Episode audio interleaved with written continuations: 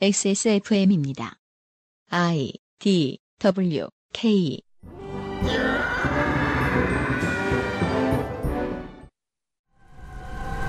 Mr. Secretary, get away from the window now.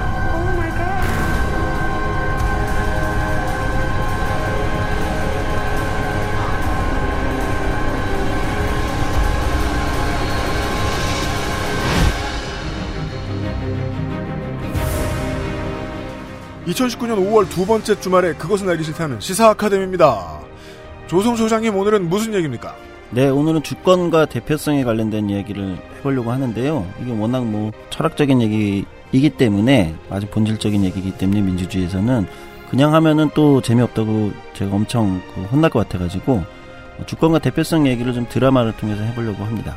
소장의 오랜 친구 드라마 시간입니다 잠시 후에 시작하죠 관절 건강에 도움을 줄 수도 있는 바이로메드 무릎핀 2019 서울시 교육청 악기 나눔 대한민국 1호 반값 생리대 29데이즈 마구 긁고 노는 케미하우스 애견 매트에서 도와주고 있는 그것은 알기 싫다. 잠시 후에 시작합니다.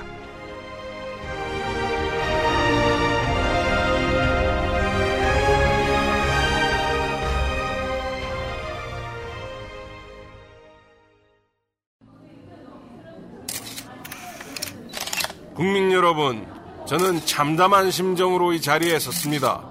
유당 정치인으로서 지난 정권의 과오를 반성하고 다시금 국민 여러분께서 저희를 지켜봐 주실 때까지 무릎 꿇고 또 무릎 꿇... 안 괜찮으시죠? 관절 건강에 도움을 줄 수도 있는 무르핀이라면 대국민 사과도 좀 더 잘할 수 있게 도움을 드릴 수 있어요. 관절 건강엔 무르핀이니까요. 천만의 집, 이천만의 생활터전 서울. 집에서 잠들어 있는 악기들도 아주 많겠죠? 있어요. 지금은 쓸모가 없는데? 그럴 리가요. 자라나는 서울 학생의 꿈을 키우고 예술과 친해지는 데 쓰일 수 있습니다. 오, 좋네요. 근데 그냥 가져가세요? 세액공제 됩니다. 오, 근데 이걸 어떻게 드려요? 아름다운 가게로 방문하셔서 접수하시면 됩니다. 오, 근데 제 건 피아노인데. 종로 낙원 악기상가에서 무거운 악기를 직접 수거합니다. 오, 근데 조율한 지 되게 오래됐는데. 새 악기보다 비싸지만 않다면 수리 후에 서울 학생을 찾아가도록 할 겁니다. 오, 괜찮네. 그럼 있잖아요. 제가 집에 저기 검색창에 서울시민 악기 나눔을 검색하셔도 되는데. 서울 학생을 위한 악기 나눔 캠페인은 서울시 교육청이 우리 아이들의 꿈과 함께합니다.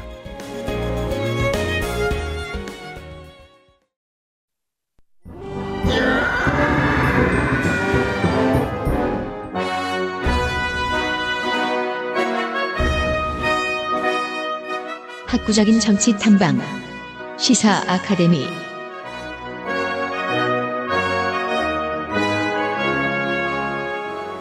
317회 주말 순서입니다. 그것은 알기 싫다 XSFM의 유승균 책임 프로듀서입니다. 어, 전 세계의 모든 팟캐스트 앱 혹은 유튜브에서 접근하실 수 있습니다. 와주신 모든 여러분 다시 한번 환영합니다. 윤세민 에디터고요. 네, 안녕하십니까. 윤세민입니다. 어, 이럴 때마다 인생을 잘못 살고 있나라는 생각을 하게 돼요. 왜요? 안 해본 게임, 네. 안본 드라마, 네. 안본 영화, 음. 얘기를 참 많이 하죠. 그렇습니다. 또 윤세민이 안 본 거지만 여러분들이 정말 많이 본 생각보다 많이 봤더라고요. 네. 드라마 얘기로 돌아옵니다.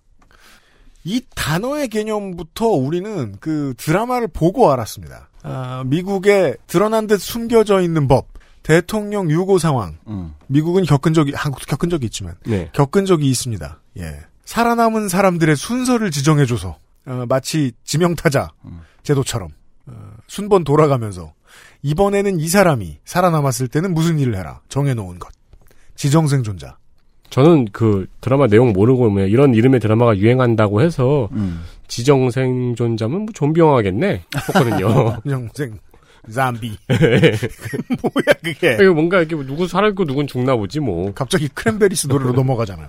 그 처음에 이제 이 드라마가 나왔을 때 사람들은 24시 정도의 느낌을 기대한 사람들이 꽤 많았어요. 제 주변에는. 그렇죠. 왜냐면은 일단 주인공이 키퍼 서덜랜드가 하니까. 그렇죠.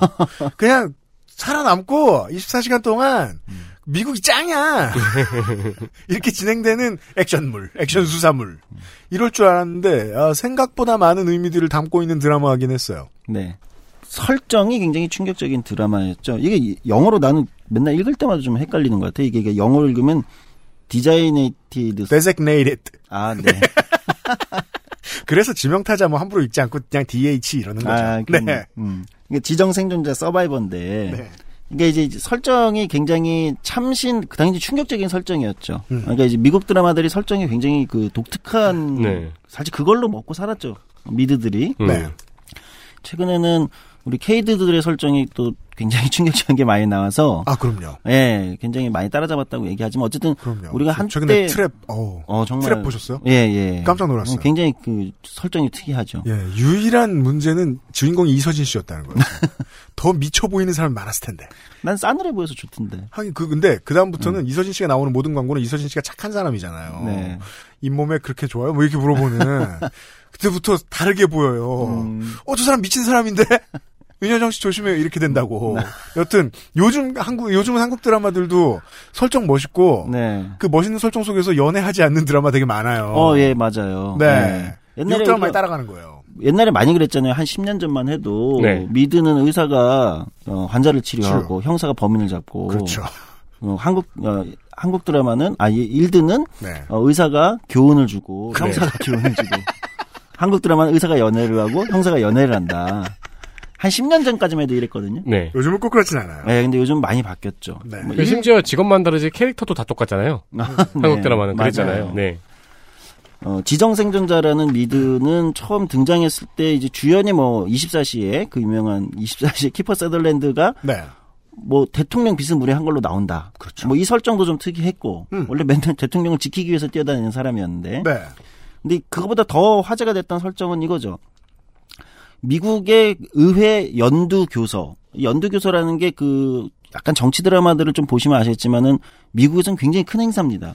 그러니까 최근에는 이 트럼프가 의회 연두 교서, 의회에 가서 이제 정확히는 미국 헌법에서는 대통령은 의회에 가서 행정부의 상황을 보고하여야 한다. 뭐 이런 게 있어요. 네. 즉 우리가 이런 이런 것을 하고 있고 정책 방향이 이렇고 행정부 이걸 이제 의회에 가서 대통령이 얘기를 하는 거예요. 네. 네. 이 굉장히 큰 행사인데 소위 말하는 이제 정부의 행정부의 어떤 정책 방향과 이런 걸 다 이제 크게 선포하는 자리죠.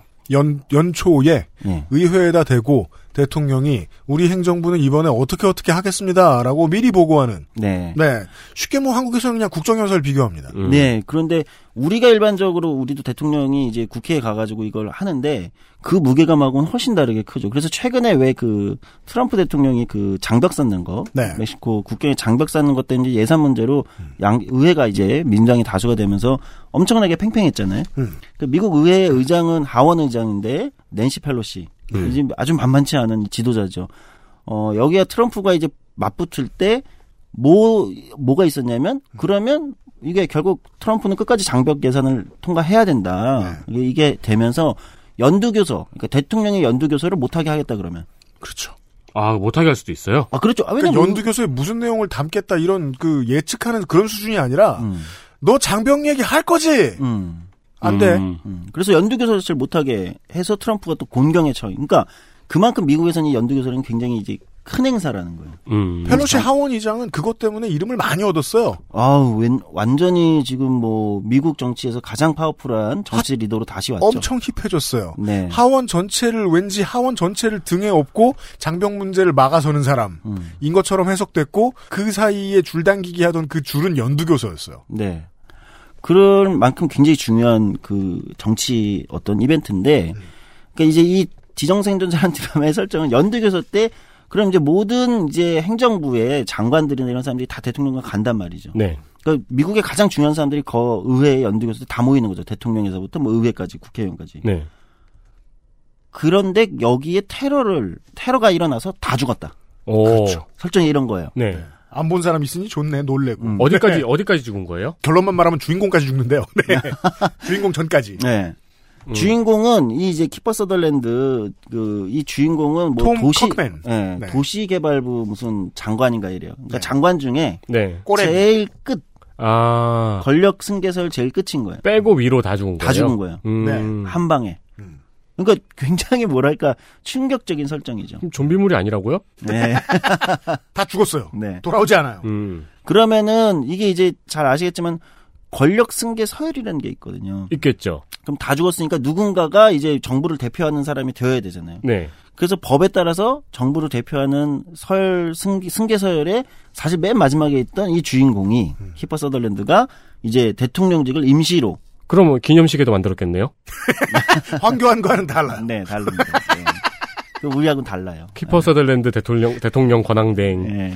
권한 대행. 어, 그 차이를 제가 좀 이따 설명을 할 거거든요. 네. 같은 대통령제를 하는 나라잖아요. 미국하고 네. 우리하고. 근데 이게 굉장히 다른 의미로 다르게 설계돼 있어요. 음. 오늘의 이제 얘기의 핵심이 이건데, 그러니까 미국 드라마와 이제 한국 드- 곧 방영될 거라고 이제 예고가 되는 한국 드라마 또는 미국의 실제 상황과 한국의 상황을 비교하면서 이게 주권을 다루, 주권과 대표성을 다루는 게 같은 대통령제 안에서도 어떻게 다른가. 음. 우리가 생각해 볼쯤 뭔가 사실 이걸 오늘 제가 얘기하고 싶은 핵심입니다. 네. 그러면은 의원들도 다 죽은 거예요? 거기선 그런 설정으로 나와요. 어. 네, 근데 의원들이 다 죽지 않고 의원 중에서도 일부는 아마 맞아요. 생존한 걸로 아 나오거든요. 밖에서 농성하고 있던 예, 의원이요? 예, 예. 광화문에서. 네, 네, 뭐 예를 들면 그런 네. 거죠. 예. 정확한 설정은 아마 제 기억은 그 드라마에서 의회에서도 지정 생존자가 있는 걸로. 아. 그렇죠. 아, 네. 한 번에 담아서 한 번에 죽으면 안 되니까, 그러니까 지정 생존자라는 게 뭐냐면 이 드라마에서 한 번에 다 몰려 있을 때 한 번에 다 죽으면 끝장이 나니까 네. 행정부에서는 예를 들면은 한 명을 지정해서 음. 장관 중 한 명을 지정해서 이제 어 벙커에 놔두고 음. 의회에서도 한 명을 지정해서 벙커에 놔둬서 음. 이 사람들만 살아남은 상황 음. 이거를 설정으로 하는 거죠. 네. 음.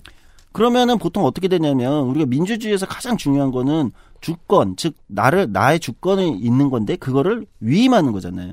그렇죠? 선거를 통해서 대의제 민주주의이기 때문에 선거를 통해서 선출된 권력에게 나의 주권을 위임하는 것이고 그가 나의 주권을 대표하는 사람이 되는 거죠. 네. 즉 민주주의는 주권을 내 나의 주권을 누가 대표하는가 그것이 잘 작동하는가 대표성이 네. 이게 핵심이거든요. 네. 결국은 어 관련돼서는 제가 이제 아마 지난 어, 한참 전에 방송일 텐데 직접 민주주의와 대의제 민주주의에 관련돼서 다루면서 한번 다룬 적이 있습니다. 어 그런데 그렇다면 이, 설- 이 드라마의 설정이 왜 고민해 볼 만한 설정이냐면 그러면 내가 대통령을 선출했는데 국민들이 투표를 했는데 대통령이 죽었어. 그리고 내가 선출한 사람이 다 죽고 이 여기 이제 주, 주택개발부 장관을 하는 키퍼 서덜랜드 주인공이 과연 정당한 나의 주권의 대표성을 갖고 있는 사람이냐. 음. 가 사실은 문제가 된다는 거예요. 권력의 대표성을 갖고 있는 거냐, 이 사람이. 네. 이게 이제 여기서부터 그러면 드라마는 뭐를 이 설정을 통해서 뭐를 얘기할 수 있는 거냐면 이건 불안한 권력일 수밖에 없는 거잖아요. 게다가 이 지정생존자의 제도는 제도의 특성상 지정생존자는 누구예요? 라고 국민들에게 알려줄 수가 없어요. 음. 그럼 그 사람이 죽을 테니까 그렇죠. 테러의 상황에서 네. 암구호처럼 쓰여요. 네. 오늘은 이 사람입니다. 이 정도예요. 음. 예를 들면 전혀 상관이 없는 게 나라마다 대통령이나 총리의 유고 상황에 승계 순서가 있어요. 네. 한 사람이 죽었다고 치죠 한국처럼. 네. 그럼 총리가 맡을 겁니다. 부통령이 맡을 거예요. 네. 미국도 마찬가지입니다. 순서상 부통령 네. 그리고 부통령은 그 다음에 하원의장 음. 그 다음에 상원의장인데 상원의장은 상원의장이라고 안 하죠. 임시 상원의장. 그렇죠. 왜냐하면 부통령이 상원의장이니까. 네. 그럼 실제 상원의장 그리고 장관으로 쭉쭉 내려가요. 네. 그 순서는 공개돼 있어요. 네. 근데 공개돼 지정 생존자는 공개할 수 없어요. 이 드라마의 설정에서는 권력 승계 서열의 앞에 있는 모든 사람이 다 죽었기 때문에 음. 이 사람이 사실상 대통령직을 수행하게, 수행하게 되는 겁니다. 그래서 영화나 드라마의 설정 같은 거로 예상을 해보, 그러니까 비교를 해보자면 마치 post apocalypse 장르 같달까요? 어, 네. 그러니까 그러네요. 정말 좀비물 얘기하잖아요. 네. 그러니까 중요한 인물들이 다 죽었어. 지금 국회한 매드맥스잖아요. 네. 피주머니가 지금 주인공이 된 거예요. 네. 매드맥스라니. 어떻게든 설명해 내야 될 거 아니에요. 옆에 있는 사람에도 설명을 해야 청취자를 이해시키지. 어, 어쨌든 저기 전에 다 죽고 난 다음의 이야기. 네, 그렇습니다. 라스트 오브 어스. 네. 라스트 오브 어스.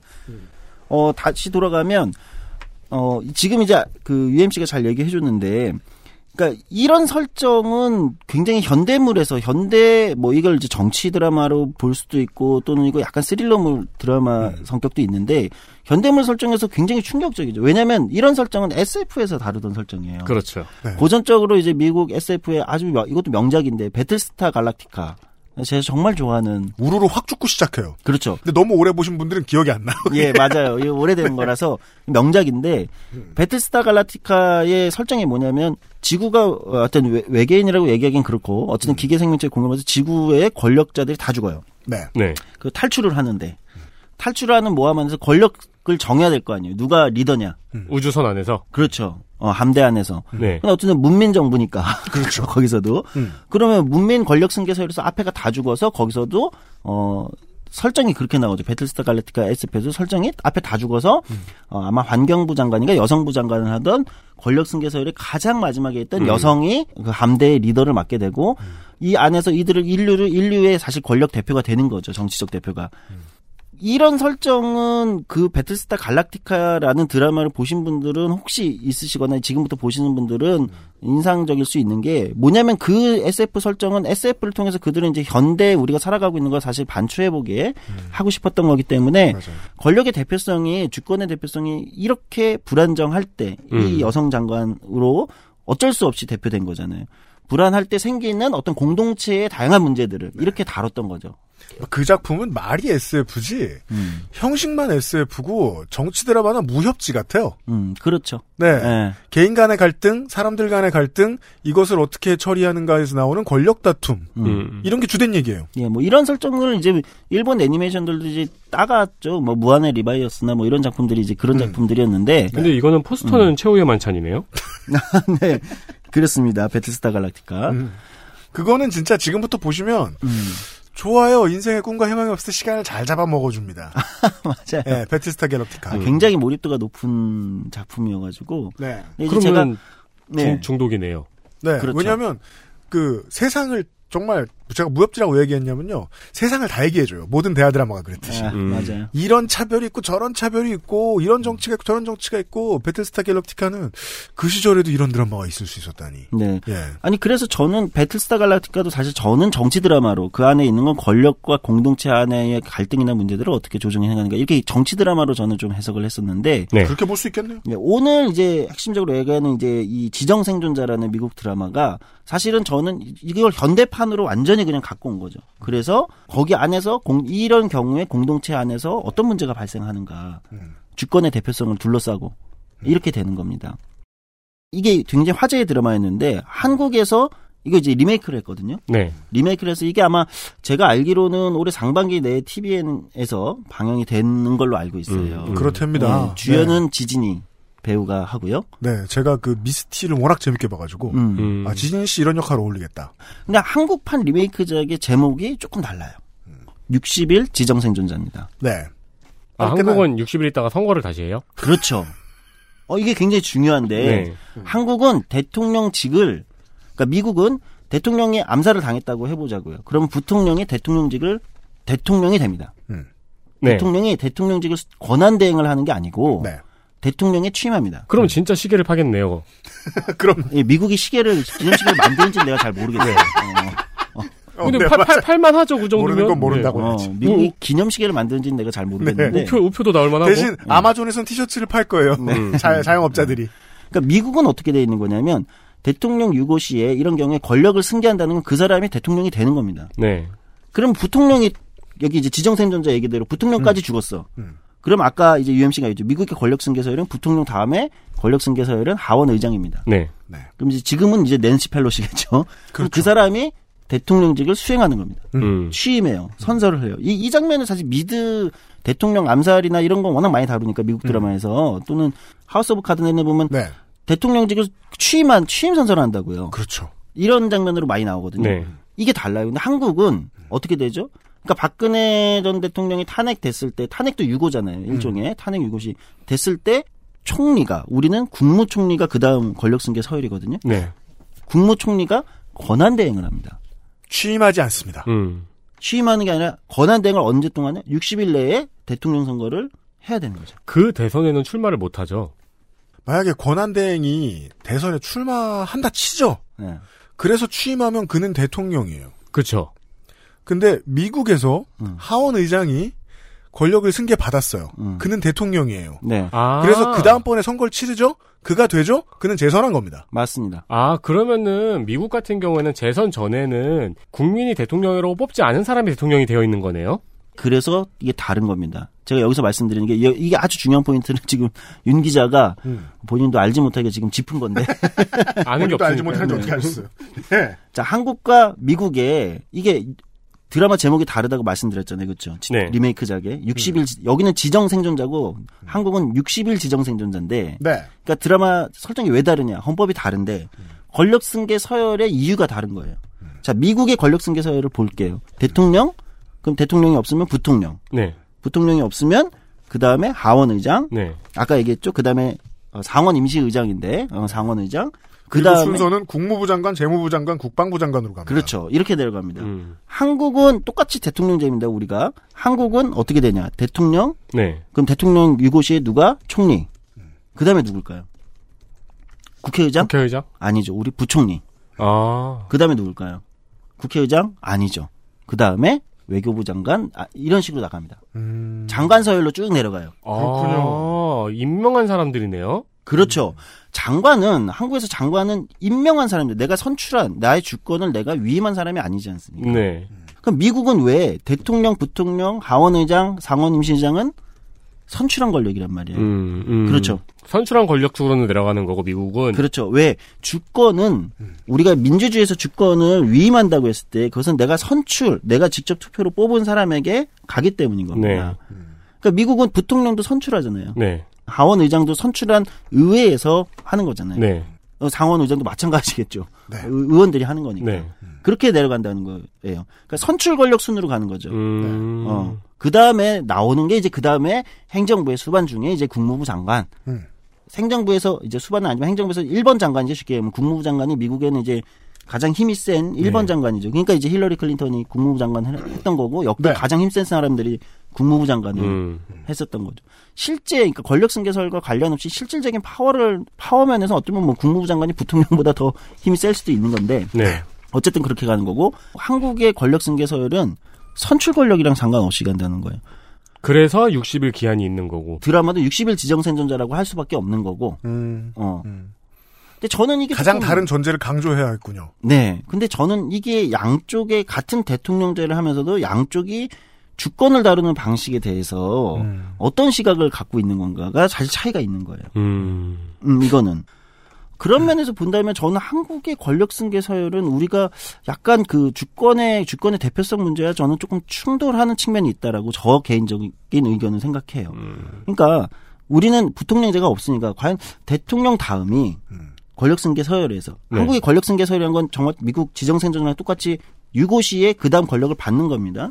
근데 물론 우리는 60일 대선을 하게 되어 있기 때문에 이게 다른데 국회의장이 있지 않은가 우리는 선출 네. 권력에 네.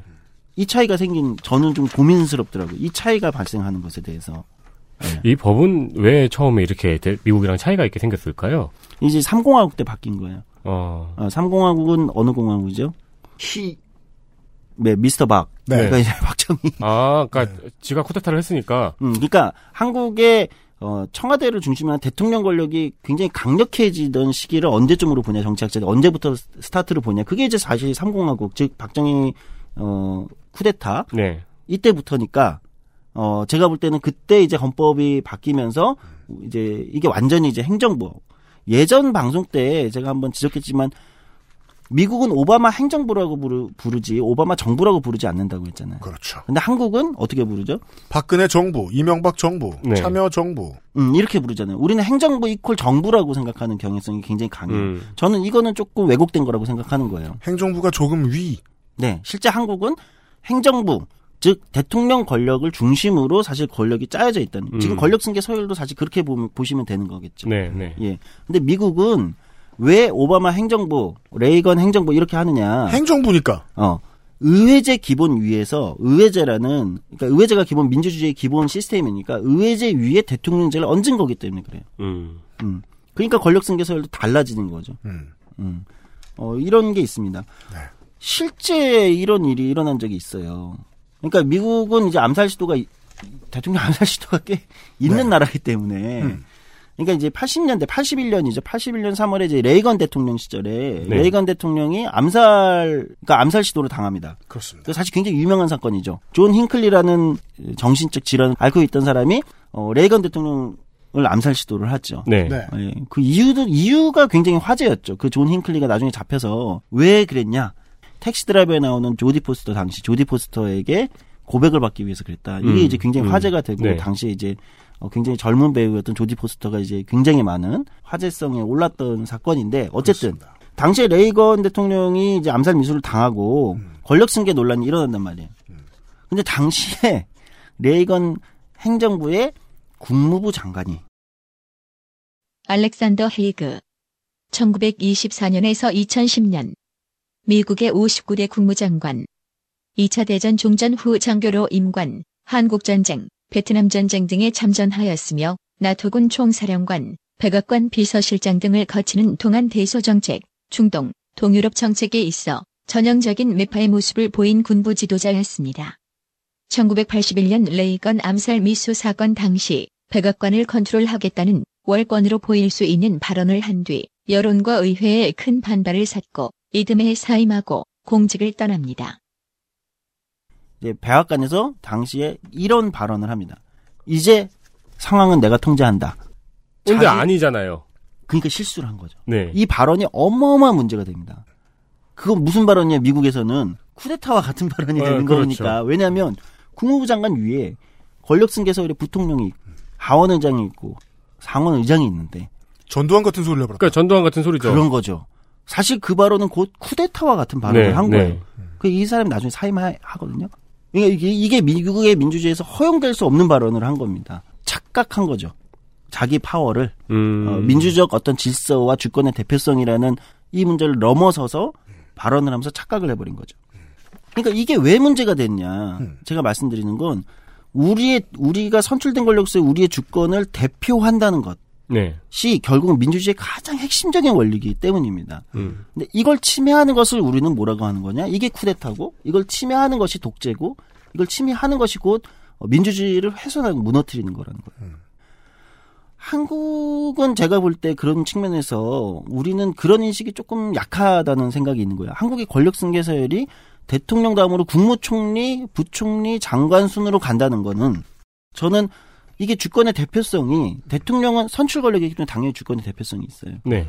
그런데 그 밑에 총리나 장관들은 사실 주권의 대표성을 갖고 있지 않, 않은 사람들인 거잖아요. 네. 네. 그러니까 한국의 대통령제를 일각에서 제왕적 대통령제라고 비판이 나오는 이유는 사실 여기서도 찾아볼 수 있는 겁니다. 그렇군요. 음.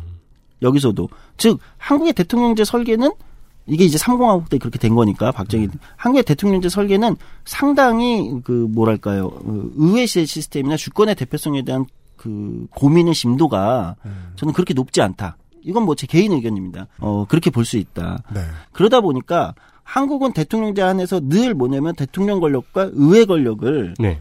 이게 이제 늘 약간 이제 두 개가 뭐랄까 힘의 파워에서 차이가 생기는 거죠. 네. 네. 그러니까 우리는 그랬기 때문에 자꾸 미국처럼 뭐 오바마 행정부, 레이건 행정부 부르는 것이 아니라 박근혜 정부, 이명박 정부 이렇게 계속 호명하게 되는 거고 네. 그것은 사실 정부는 어, 이전 방송에도 얘기했지만 입법부, 사법부, 행정부의 이 시, 이걸로 이루어지는 건데 네. 왜냐하면 주권을 그렇게 위임받기 때문에 정부라는 존재가 음. 입법적 권력을 입법부를 통해서 위임을 받는 거고 네. 사법적 권력은 그렇게 되어 있는 거고 근데 행정부의 권력을 행정적 권력을 그렇게 위임받는 건데 그렇게 해서 구성되는 게 정부인데 네. 우리는 그렇게 보지 않고 행정부 이퀄 정부라고 보기 때문에 그러니까 의회는 늘 뭐가 되냐 그럼 한국에서 국회는 늘 어떤 존재가 되느냐 마치 우리가 위임한 주권을 위임한 대통령 권력을 회방하는 존재가 되는 거예요. 예. 이걸 늘 우리는 충돌하는 존재로 음. 언론도 정치 기사를 그렇게 자꾸 써내는 거죠. 네. 정부가 어떤 일을 하려고 이렇게 쓰죠. 정확히 이렇게 씁니다. 정부가 어떤 일을 하려고 하는데 국회가 협조를 하지 않는다. 네. 저는 사실 이 문장은 민주주의에서 성립한다고 보기에는 굉장히 위험할 수 있는 문장이다. 그게 성립하려면 음, 의회가 뭘 하려고 하는데 정부가 협조하지 않는다는 반대쪽의 사실 사설도 있어야죠. 그렇죠. 그렇죠. 네. 아, 근데 근데 실제로는 뭐 박근혜 전 대통령도 그랬고 음. 뭐 아유 국회에서 안 해줘서요. 뭐 이런 얘기 이런 얘기 많이 하잖아요. 박근혜 대통령이 그걸 너무 노골적으로 심하게 잘 얘기했고 썼어요. 실제로 박근혜 대통령의 머릿속이 그랬기 때문입니다. 그리고 심지어 나가서 서명운동하면서 그게 유명한 사건이잖아요. 직접 본인이 서명운동하면서 음. 사실 국회를 심판해달라고 얘기하지 않습니까? 아 그렇죠. 배신의 정치. 그게 그 박근혜 전 대통령의 머릿속에 도대체 무슨 주권과 대표성에 대한 어떤 생각을 갖고 있는지 극명하게 보여주는 겁니다. 이 나라 집권 정권은 내 거야. 네. 음. 민주주의에 대한 제가 볼 때는 기본적인 그 뭐랄까 이해가 거의 없었던 것 같아요. 그 음. 이해의 문제를 지금 드라마를 통해서 얘기를 해보고 있었어요. XSFM입니다.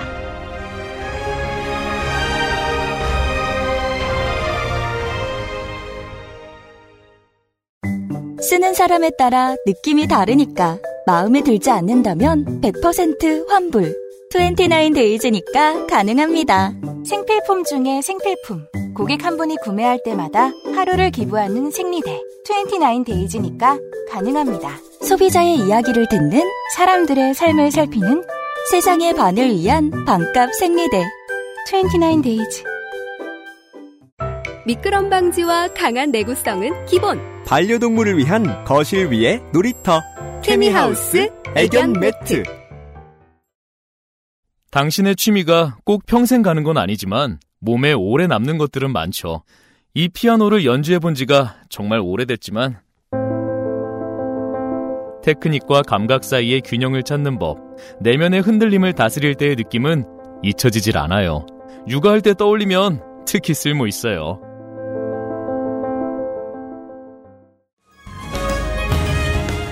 이제 서울 학생들에게 당신의 경험을 만나볼 수 있는 기회를 나눠주세요.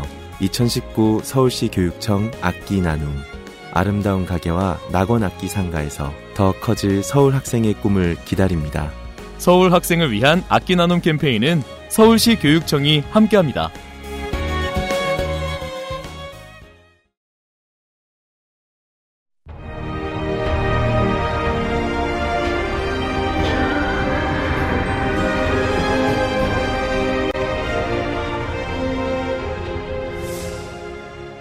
실제로 미국에는 제가 아는 것만 두 개의 사례가 있습니다. 63년 JFK 서거 이후에 네. 린든 존슨이 대통령직을 승계합니다. 네. 네. 그- 그가 재선에 실패했던 걸 기억하는 잘 기억나진 않습니다. 실패했습니다. 네, 왜냐하면 나오지 저 않았죠. 월남전 때문에 예, 네. 나오지 않았죠. 음. 어 그리고 74년 워터게이트로 인해서 닉슨이 물러나고 포드가 승계했었습니다. 그렇죠.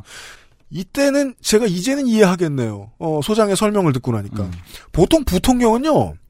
그 정당에서 그, 저, 그 후에 수권 정당에서 대선 후보 경선할 때 2등한 사람이에요. 음. 네. 2등할 만큼 표 받았고 음. 국민들이 선거로 봤고 음. 미- 충분히 2등할 만큼 밀어줬던 사람이에요. 네. 그리고 그 다음 순계 순번 누굽니까? 하원 의장. 음. 그 사람도 찍어준 사람이에요. 네.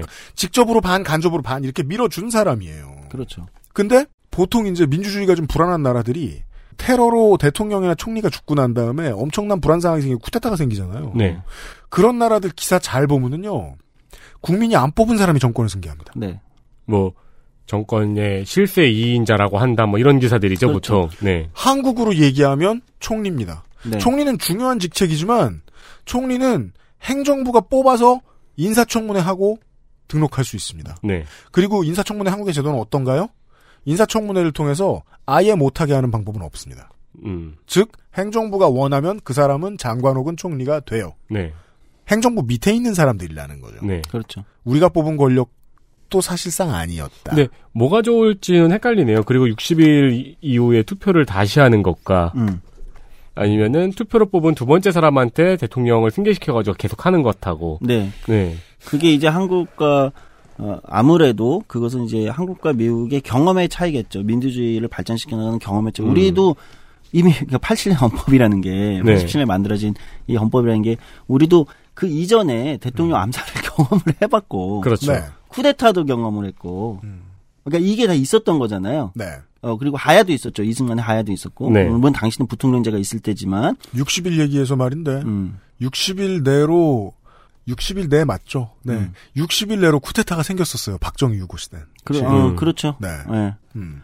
그렇기 때문에 그러니까 이거는 서로 간에 이제 그 민주주의를 발전시켜 나가는 역사적 경험의 차이인 음. 라고 보면 돼요. 거기서 나온 건데 저는 뭐 이 민주주의 그건 다를 수 있으니까 다를 수 있는 거지만 주권의 대표성에서 그런 걸 고민해 볼 필요가 있죠. 그 아까 미국 같은 경우 이제 부통령들이 그 대통령 실제 암살 당했을 경우 부통령들이 이제 대통령직을 이제 승계 받잖아요. 네. 권력 승계에서 그래서 어떤 경우가 있냐면 미국에는 대통령과 부통령을 그 런닝메이트제를 그렇죠. 예전에는 런닝메이트제가 아니었던 시절도 있어요. 미국도 네. 네. 각자 대선에서 다수표를 얻은 사람이 대통령, 그다음에 조금 덜 받은 사람이 부통령 이렇게 하는데 이게 사실 문제가 되니까 이중 권력이 되잖아요.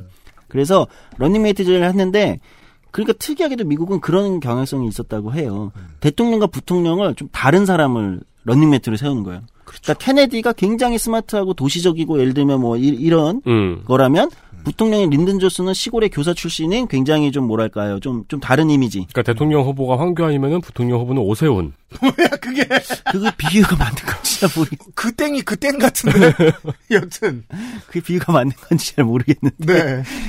청취자들이 설득력이 있을지 그러니까 모르겠고. 그 린든 네. 존슨은 남부 출신이었고 예. 텍사스 사람이고 네. 예. 그러니까 뭐 목가적인 분위기의 집안 출신이라고 하죠. 그렇죠. 그러니까 네. 왜냐하면 이게 선거 전략의 측면도 있겠지만 음. 선거 전략의 측면도 있겠지만 어, 실제로는 그런 이제 조화를 만들겠다 이런 거죠. 그러니까 아마 네. 닉슨과 포드도 그런 경우였고. 근데 네. 이게 굉장히 특이하게 같은 이미지의 같은 스타일로 네.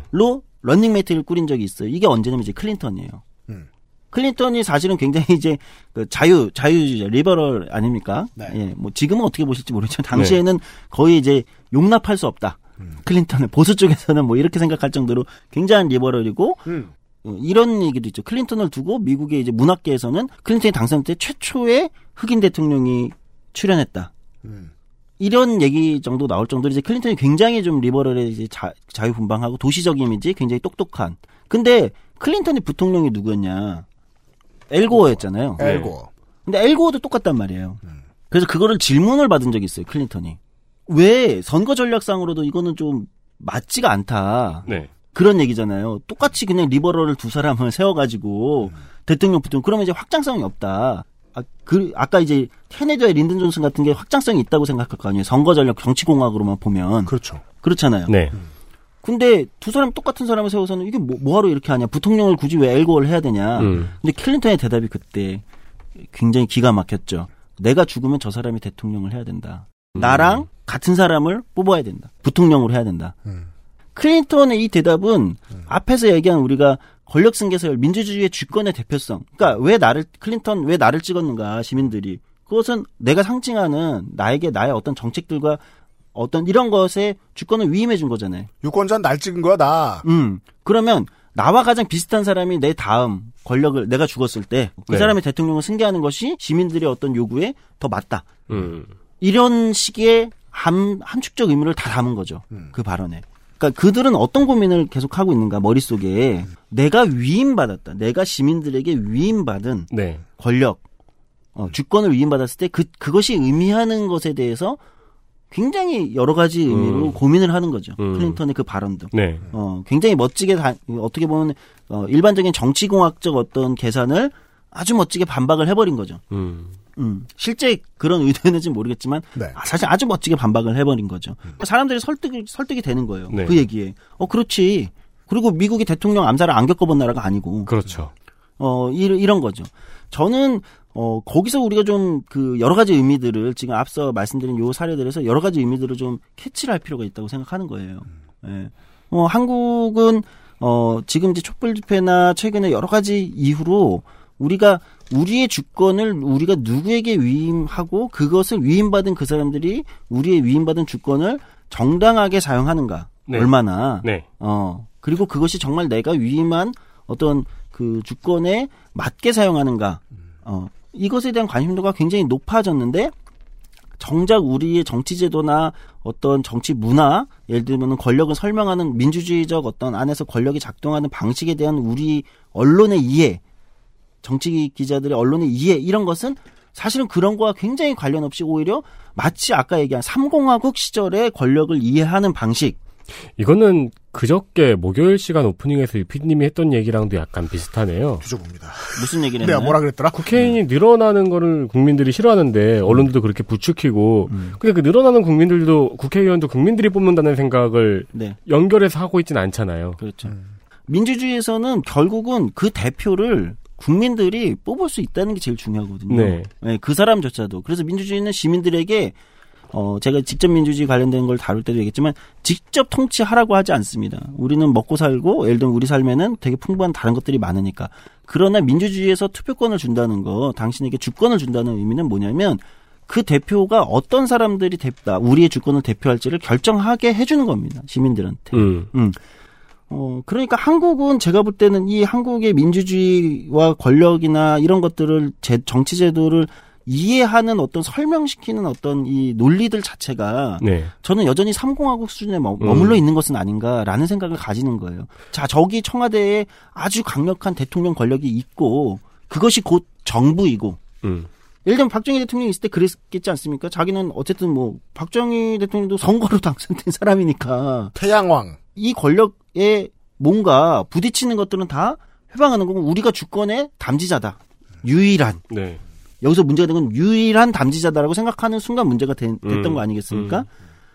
근데 정작 정부를 비판하는 뭐 기사들조차도 네. 그 비판하는 기사들조차도 자신들의 논리는 제가 볼 때는 어, 사실은 삼공하고 박정희 정권 때 만들어진 그 논리 위에서 비판하는 거죠. 음.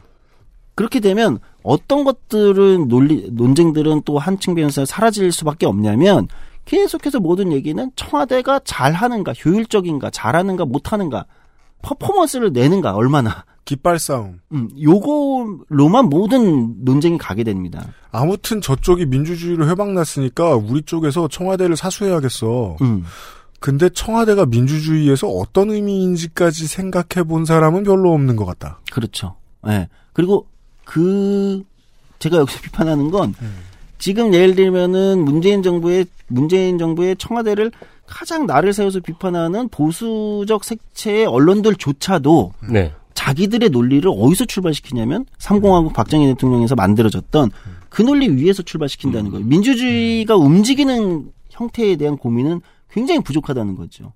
그거에 비하면 제가 제가 뭐 이렇게 하면 맨날 미국 정치 빠라고 막 사람들이 뭐라 하는데 그거에 비하면 미국 정치에서 일어났던 아까 그 클린턴의 아주 유머러스하지만 굉장히 핵심을 찌르는 그런 이야기들 반박이나 예를 들면 미국 정치에서 왜 이렇게 의회제 위에 대통령제를 얹고 권력 승계 서열에서 레이건 때 일어났던 예를 들면 그런 해, 해프닝? 뭐 네. 해프닝이라고 하기엔 굉장히 무거운 해프닝인데 국무장관의.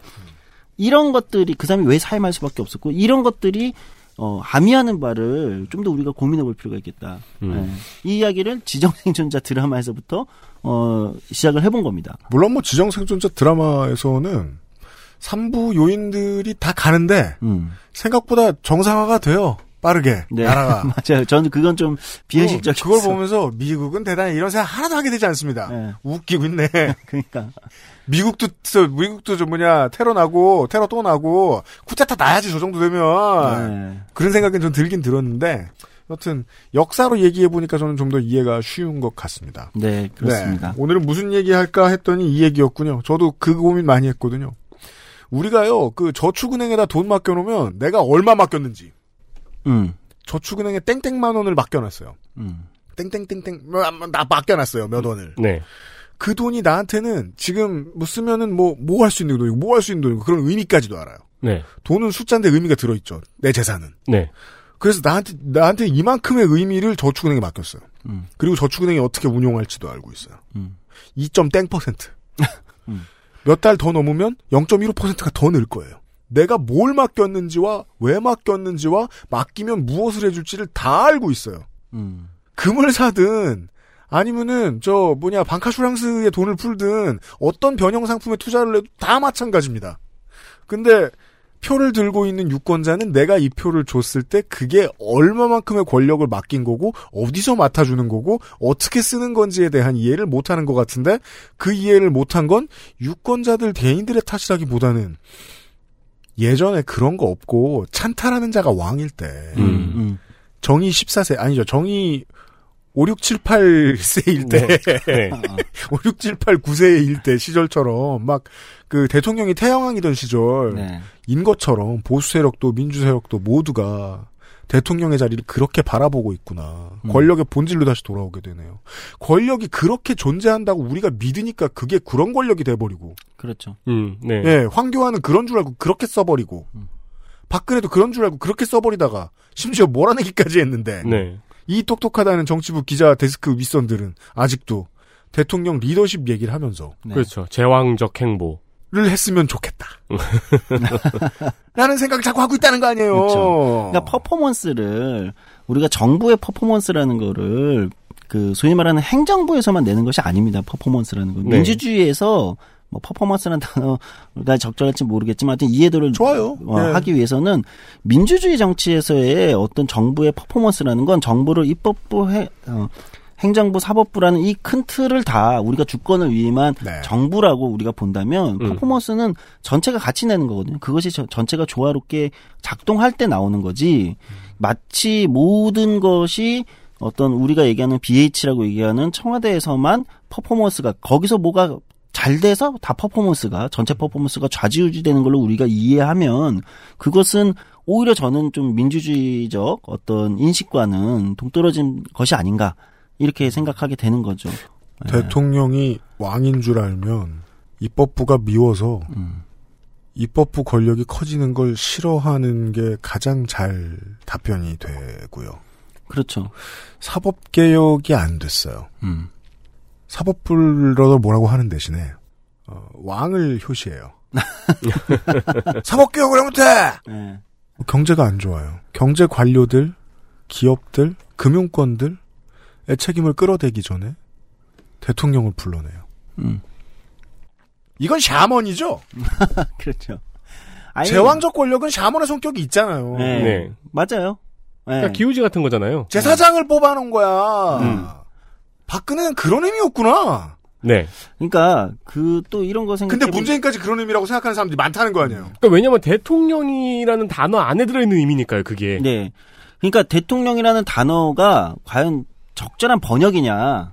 그러니까 president에 대한 네. 적절한 번역이냐. 음. 이거에 대한 것도 실제 논쟁이 있어요. 맞아요. 대통령이라는 단어는 좀 과한 번역을 했다. 음. 들여오면서 음. president 원래 그 미국에서는 president라는 것이 처음 굉장히 그렇게 특별한 게 아니거든요. 네. president라는 게 그냥 뭐랄까 처음에 president라고 할 때 미국에서 대통령제를 설계할 때, 야 president는 아무 아무데나 다 있는 거잖아. 그 실제 미국의 기업들 같은데 명함에도 president 뭐 사장님. 써있잖아. 예. 음. 근데 대표. 어떻게 어 그렇지. 근데 총수도 아니야. 사장이야, 사장. 그거. 예. 근데 어떻게 이 사람 이 대통령을 president라고 이름을 붙일 수 있냐? 그러니까 이게 지금 뭐 그때 대통령을 president가 아니라 이 어쨌든 연방 전체를 대표하는 사람을 president라고 할 수 있냐? 음. 여기에는 일각의 의견에서는 그걸 굉장히 좀 이렇게 비하적 의미 또는 굉장히 견제하기 위해서 네. 조금 낮은 의미로 일부러 썼다. 음. 그러니까 어, 연방주의자들의 반대하는 쪽, 네. 어, 이런 쪽에서는 그런 걸로 썼다. 이렇게도 해석이 그래서 있거든요. 급을 낮췄기 때문에 음, 그냥 president라고 말 안 하고 그렇죠. 정관사를 붙이거나 미스터, 미스 예, 예. 쓴단 말이에요. 예, 그렇게 해야 되는 거죠. 음. 어, 그런 것처럼 저는 지금 한국의 민주주의에서 지금 권력 승계 서열부터 얘기가 여기까지 왔는데 한국의 민주주의에서 권력을 다루는 우리의 시각과 인식이라는 게 저는 진보나 보수를 다 떠나서 우리가 좀 바뀔 필요가 있겠다 네. 말씀을 드리는 겁니다. 네. 그게 굉장히 중요한 우리가 한 단계 이 여러 과정을 거쳐서 한 단계 더 민주주의가 한 걸음 더 나가기 위해서는 지금은 좀 우리 우리 스스로도 지금 우리들 어, 시민들 스스로도 그런 인식으로 좀 권력을 바라볼 필요가 있지 않을까 네. 이런 말씀을 드리고 싶습니다. 여기까지 듣고 나니까 얼마 전에 걸려 있었던 자유한국당의 현수막이 되게 독특하게 느껴지네요. 음, 뭐래요? 뭐래요? 국회의원 늘어나도 좋으십니까? 근데 그 말은 음. 일 못하는 네 상관 늘어나도 좋아? 그렇죠. 그런 식으로 몰아가는 거예요. 라는 느낌으로 다가오는데 사실 이걸 따르게 얘기할 수 있는 거잖아요. 당신의 주권을 대표할 사람이 더 많아지는 것이 좋습니까? 어 좋습니까? 그러, 그쵸. 그 얘기인데, 음. 국회의원 늘어나도 좋습니까? 라는 자유한국당의 빨간 현수막은 방금 소장님이 말씀하신 그런 개념을 까먹은, 네. 어허, 노예가 표의 힘이 세지길 바라다니. 음. 네. 그럼 상대적으로 그런 측면에서 다시 드라마 얘기를 잠깐 하면 한국에서 오늘 많이 저는 하시네, 말. 네, 한국에서 저는 조금 그 사극들을 가지고 한국의 정치를 현대물로 잘 안 다루니까 맞아요. 사극을 통해서 다루는데 왜냐면 이놈의 현대물은 다 구됐다고. 네. 이거 뭐 현실 감각이 떨어지는 거지 자꾸 현대물로. 아니, 최고는 정도전이죠. 네. 사극인데 쿠데타야. 네. 사극으로 다루는데 계속 정조 얘기를 많이 하잖아요. 개혁군주. 네. 개혁군주의 고뇌와 좌절. 그것도 너무 너무 식상하다는 생각이 드는 거예요. 자꾸 사람들의 머릿속에 그런 드라마들이 우리 마치 민주주의에서의 어떤 권력을 마치 그 왕권으로 개혁 군주로 이렇게 자꾸 이렇게 뭐랄까요? 음, 그렇죠. 네. 착시를 네. 하게 만드는 그렇죠. 물론 드라마 가지고 사람들이 다 그렇게 생각하지는 않겠지만 네, 네, 네. 저는 조금 그런 생각이 더 들어요. 예. 그래서 오히려 이번에 뭐 이제 그 우리가 리메이크 한다는 60일 진성생존체나 이런 데서 뭐 드라마가 실제 나오면 이제 어떤 퀄리티인지는 잘 모르겠지만 저는 한국에 뭐 드라마 작가분들 중에 듣는 분들이 계시다면 저는 좀 과감하게 현대물에서 진짜 민주주의적 쟁점을 다뤄볼 수 있지 않을까.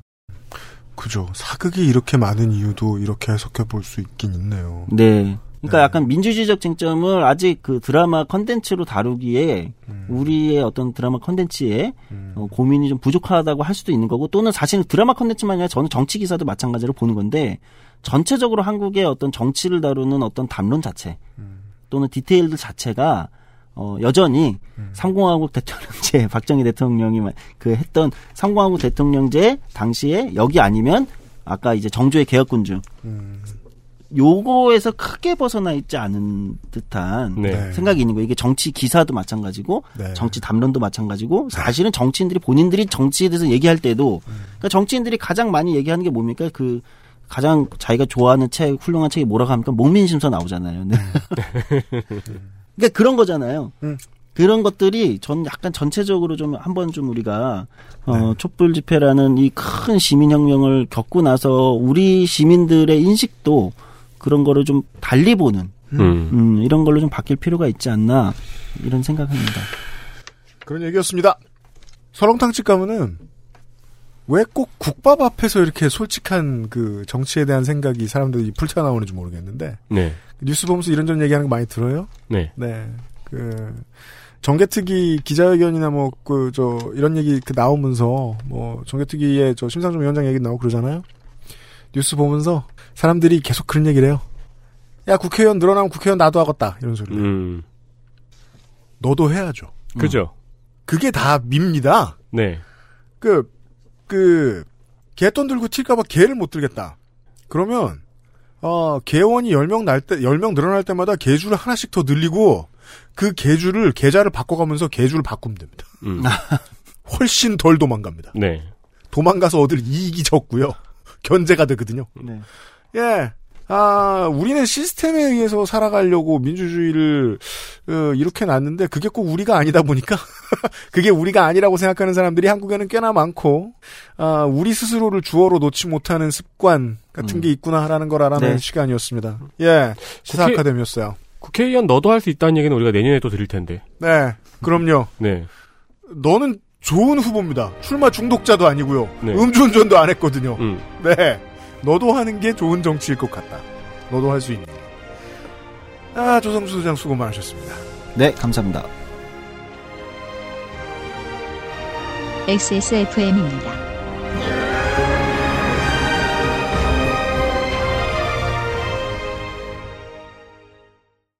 안 괜찮으시죠? 관절 건강에 도움을 줄 수도 있는 무르핀이라면 도움을 드릴 수 있어요. 관절 건강엔 무르핀이니까요. 우리 아이들에게 꼭 필요한 거? 유해물질 안전기준 통과로 믿을 수 있는 미끄럼 방지로 넘어지지 않게 안전하게 음식물을 흘려도 잠깐 실례해도 쓱 닦아주면 그만. 강한 내구성과 보건력으로 짓궂은 아이들도 거뜬하게 어? 갖고 싶어? 사람과 함께 동물과 함께 케미하우스 애견 매트 다른 슬림 제품에 비해서도 얇아요. 근데 흡수력은 되게 좋네요. 예민한 피부인데 트러블도 안 생기고 착용감도 참 좋아요. 저는 이제 이것만 쓰려고요. 합리적인 당신의 선택. 29 days. 아스트랄 뉴스 기록실 뉴스 아카이브 5월 두 번째 주 뉴스 아카이브입니다. 네, 먼저 5월 11일은 뭐 중요한 분의 생일입니다. 손오공 치치 부부의 장남인 손오반 씨의 생일이 오늘입니다. 아, 첫 아이가 손오반이었군요. 그렇죠. 그걸 까먹으셨어요?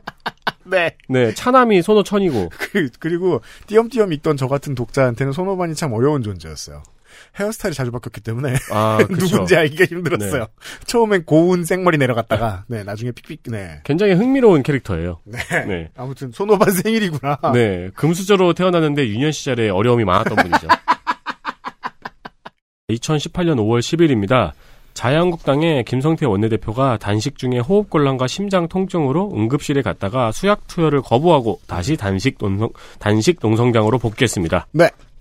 당시 드루킹 특검을 요구하는 단식 중이었는데 어, 이때는 이미 턱이 한 번 돌아간 이후였습니다. 한 대 맞았다. 그 구급차에 실려가면서 갈비를 자랑한 짤은 당시에 유명했죠. 네. 나의 다이어트 효과를 보아라.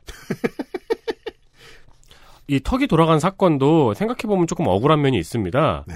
범인이 경찰 조사에서 진술한 바에 의하면은 원래는 홍준표 대표를 폭행하려 했는데 그렇죠. 위치를 몰라서 김성태 원내대표를 때린 거였답니다. 그죠. 지정 맞는 자였죠. 그렇죠. 원래 맞을 사람이 아니었어요. 네. 박근혜 최순실 국정조사 위원장일 때부터 김성태 의원의 행보는 참 다이나믹한데 그 다이나믹한 행보가 이제 끝이 날 위기에 처해 있습니다. 그런가요? 저는 미국의 국회의원들이 단식 농성한다는 얘기를 잘 못 들어. 그 우리가 몰라서 못 듣는 걸까요? 봤어요, 저는.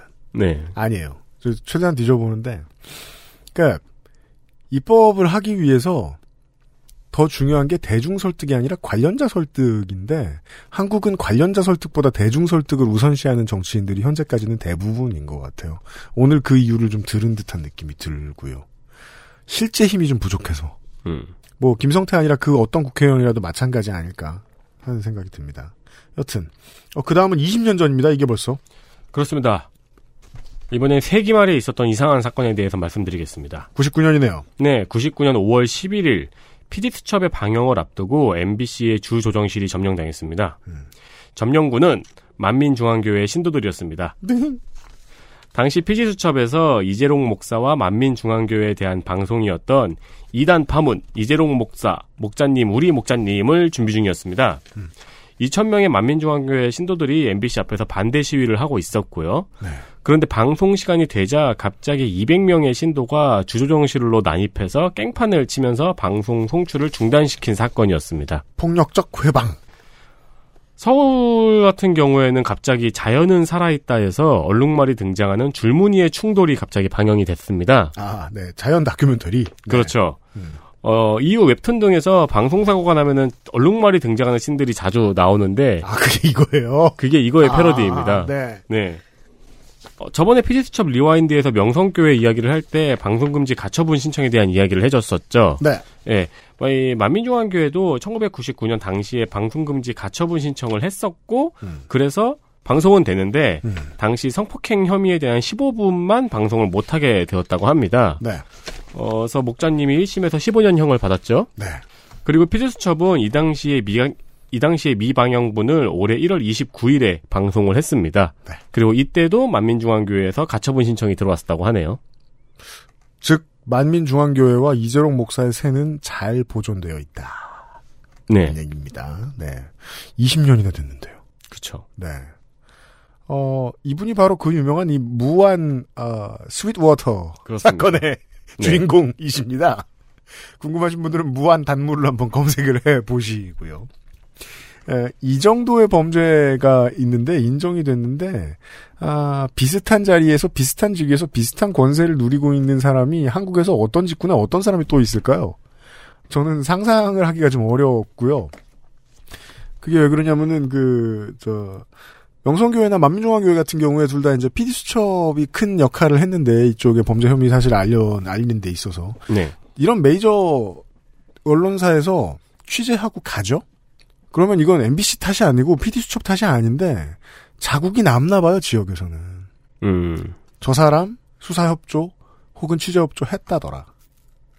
취재협조 한 곳에 수사협조가 다시 들어오기도 하고 어떻게 자국이 남는다는 거예요. 네.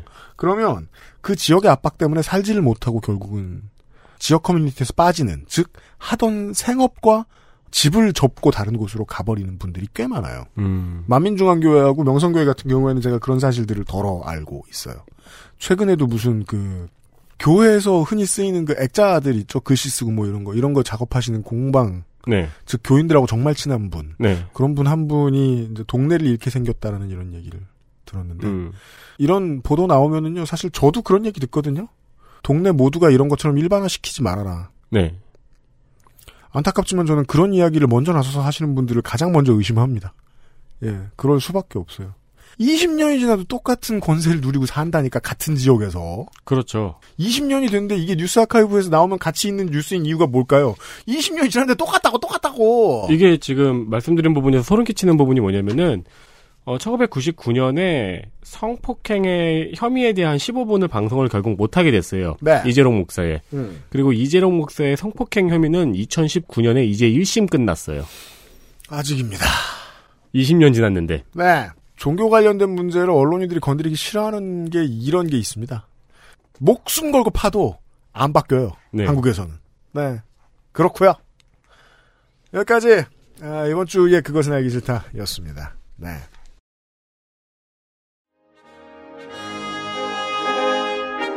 게이머 여러분들은 실망하셨을지도 모르겠습니다. 어, 게임의 중독성을 인정하자니 그런 게 아니라고요. 음. 피해자를 없애는 쪽으로 나가자면 연구를 하자고요. 정치적으로 꼭 오늘 이긴다고 행복한 세상이 오는 게 아닙니다.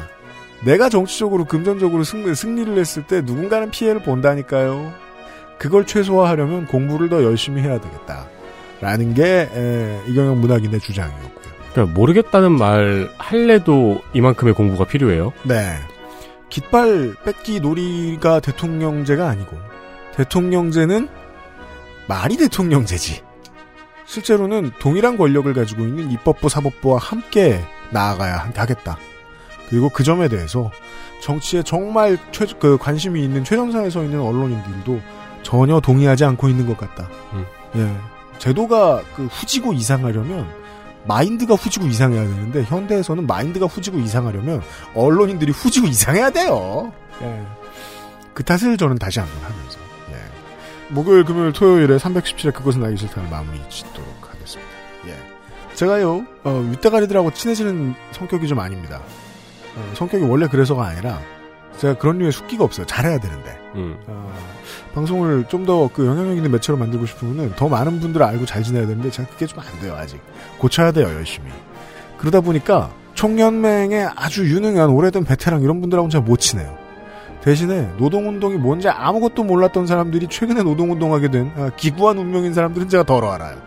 다음 주에 그런 분들 한번 또 만나려고요. 예, 기대해 주십시오. 여러분들 삶의 어떤 이야기를 조금 더 해보도록 하겠습니다 다음 주에는 윤세민 네트워크 유승균 PD였습니다. 그것은 알기 싫다 318회 다음 주 목요일에 어김없이 찾아뵙겠습니다. 안녕히 계십시오. 안녕히 계십시오. XSFM입니다. I D W K